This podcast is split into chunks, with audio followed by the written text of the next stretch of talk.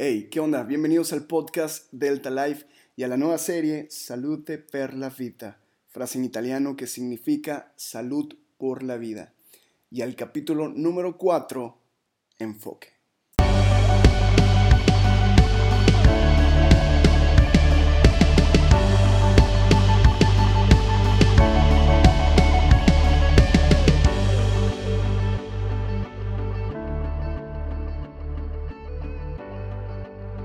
Hey, ¿qué onda? Bienvenidos una vez más a Delta Life. Yo soy Obeta Alcocer y estamos continuando con la serie Salud per la Vida, uh, que significa salud por la vida. Y estamos viendo como que si puntos específicos de la vida, los cuales nos gustaría tal vez tratar o saber a todos los humanos. Okay? Creo que si tuviéramos un manual o un libro sobre esto sería más increíble la vida y estaría más fácil. Pero no es así.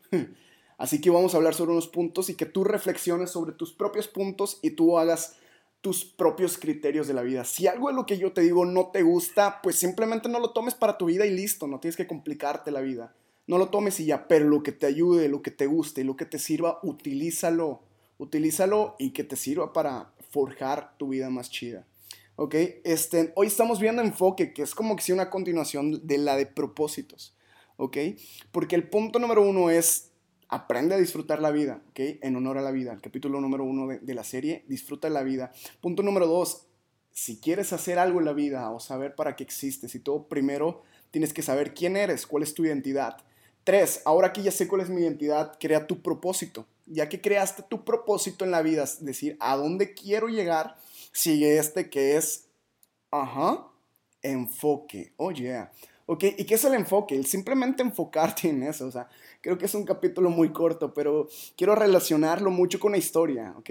No sé si les ha pasado a ustedes de que están haciendo algo y, por ejemplo, están trabajando en la oficina y, están trabajando y entran a ver algo a otra página y dicen, oh, mira esto, y, te pones a checar otras cosas y sales y no hiciste lo que querías hacer y dijiste, ¿a qué entré? ¿A qué entré? Ah, no sé qué onda es porque no tienes una mente muy enfocada a lo que tienes que hacer. O cuando entras a, WhatsApp a, buscar una conversación o un número telefónico y entras a WhatsApp y estás en WhatsApp checando y te pones a checar conversaciones, contestas conversaciones, todo.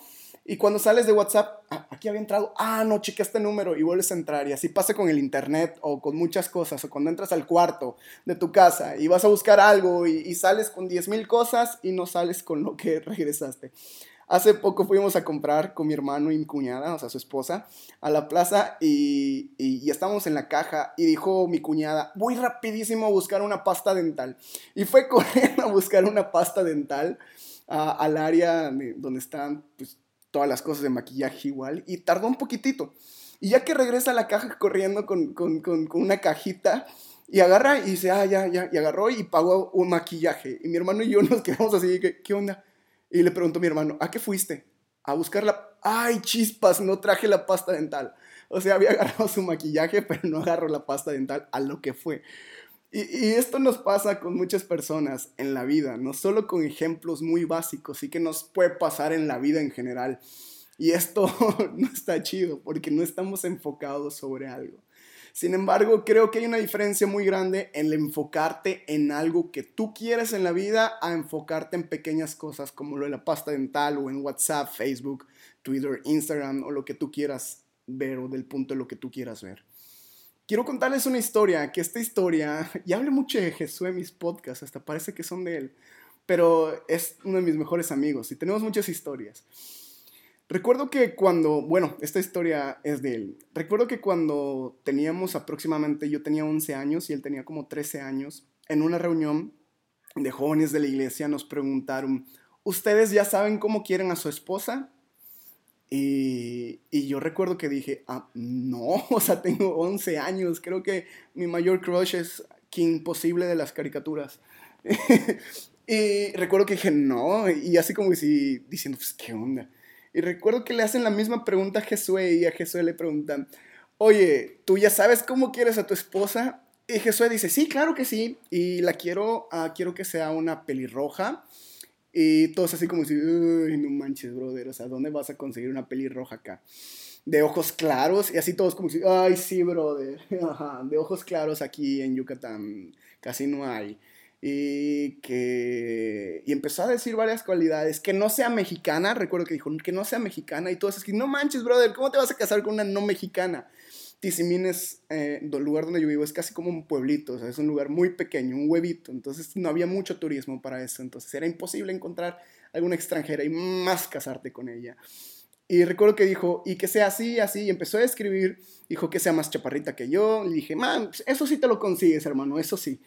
Y, recuerdo que dice, ah, y que cante bien y toque la guitarra. Y entonces así que dice, brother, o sea, no vas a conseguir esto, no es imposible. Y recuerdo que yo le dije, no manches, brother, soñas demasiado. Pero durante muchos años, Jesús siempre era como que su enfoque, el decir, quiero que mi futura esposa, que mi novia sea así y así y así.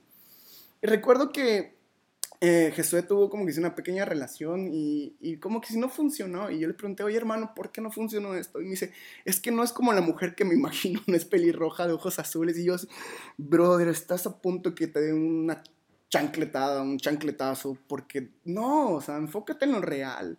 Y Jesús, no, es que yo lo pedí así, yo se lo pedí a Dios de esa manera, entonces tiene que ser así.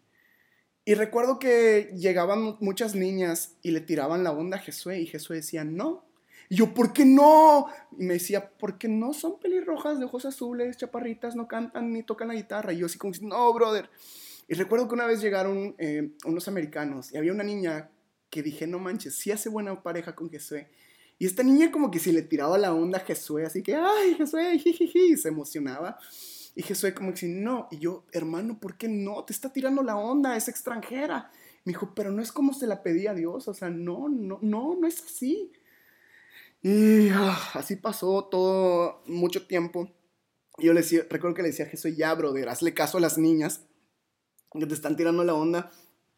Si no te vas a morir soltero, vas a ser un solterón como yo. Y Jesús, no, es que no, o sea, mi enfoque no es ese. Yo ya le pedí algo a Dios y quiero eso. Y, y recuerdo que pasó muchos años y Jesús, no, porque no era su enfoque y no encontraba a su pelirroja de ojos azules. Y así como dice, ay, brother, o sea, neta, estás mal de la cabeza. Y Jesús como me acompaña a, muchos viajes. Recuerdo que hicimos un pequeño tour de conferencias por Campeche y cambiándonos de ciudad a ciudad, eh, recuerdo que, que, íbamos en el carro, yo iba manejando y Jesús me dice, ¿recuerdas que te dije, eh, bueno, me dijo, eh, te tengo que contar algo? Y yo, sí, dime. Me dice, conocí a una niña. Y yo así como dice, ajá, y ahorita me vas a decir, pero no es pelirroja de ojos azules. Eh, y me dice, te la voy a mostrar. Y me abre el iPad y le dije, no, espérate que lleguemos al hotel y ahorita me lo muestras y no vamos a chocar, vamos a morir y nunca la vas a conocer. Y esperamos al hotel, a mí se me olvidó y me dijo, oye, ¿recuerdas lo que te estaba diciendo? yo, sí, sí, este, a ver, muéstramela. Y ya se han visto que en las caricaturas, cuando abren un tesoro, como hasta suena y alumbra y todo eso. Y pues que me abre el iPad y pues obviamente eso no pasó porque pues solo pasan las caricaturas. Pero me abre el iPad y me muestra a una pelirroja de ojos azules cantando y tocando la guitarra. Y yo le dije, no. Y él me dijo, sí. Y yo le dije, no. Y yo le dije, sí. Y voy a omitir ese pedazo porque nos quedamos dos horas haciendo eso. nos quedamos dos horas haciendo eso. Y le dije, no inventes. Y me dijo, sí, así la quiero. Y yo, ah, bro, no es cierto. Y me dijo, bueno, pues es ella. Es ella uh, la que estoy conociendo. Le dije, no manches, brother. O sea, literal, la que me imaginé cómo era a los 11 años, era la misma persona a los 27 años de Jesús. Era la misma persona. Y yo me quedé con que no inventes, no inventes. Ah, el día de hoy ellos son novios, se están enamorando de una manera muy bonita, muy correcta. Eh, oran juntos eh, desde Estados Unidos, México, o se conocen en persona, se han visto muchas veces, y ella llega cada determinado tiempo a Tizimín. Y aún así la distancia a larga distancia es muy bonita. Y Jesué consiguió a su pelirroja de ojos azules que canta bonito y que toca la guitarra. Pero hay algo allá, un secreto que Jesús me enseñó. Me enseñó algo sin palabras, solo con sus actitudes y sus acciones, que es enfoque. Tener enfoque en la vida. Que cuando digamos que queremos algo en la vida, Ese es nuestro propósito, nos enfoquemos hasta lograrlo. No estemos siendo personas cambiantes que cambiamos cada cinco minutos lo que queremos, nuestro propósito, sino que nos enfoquemos a eso. Y van a llegar muchas opciones similares a lo que tú quieres.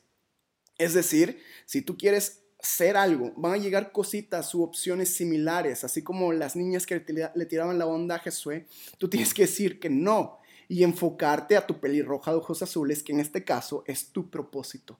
No te desenfoques de tu propósito, mantente enfocado mantente siendo una persona que ya sabe lo que quiere. No seas como yo cuando era niño, que veías una película de algo y cambiabas cada vez que veías otra película, cambiabas lo que querías hacer de la vida. No, mantente enfocado, mantente enfocada sobre lo que quieres y no te desenfoques hasta lograrlos. Van a haber caminos más fáciles que sean muy similares, pero no específico de lo que tú quieres. No los tomes hasta que logres lo que tú quieres. No seas y hagas caso a las personas tal vez con pensamiento un poquito mediocre que te dice, ay, acéptalo, es algo similar. No, enfócate hasta lograr lo que tú quieres hasta lograr lo que tú quieres. Y una de las cosas más importantes es que le pidas ayuda a Dios a ser enfocado. Creo que en todos los podcasts siempre voy a meter el área espiritual. Y es, habla con Dios y dile a Dios, sabes que Dios, échame la mano, ayúdame a encontrar mi propósito, ahora sí, ayúdame a que yo me mantenga enfocado allá. No dejes que yo tire la toalla, no dejes que yo me rinda y no dejes que yo me conforme con menos, pero ayúdame porque solo tú puedes ayudarme a conseguir aquello hasta el final, hasta el final.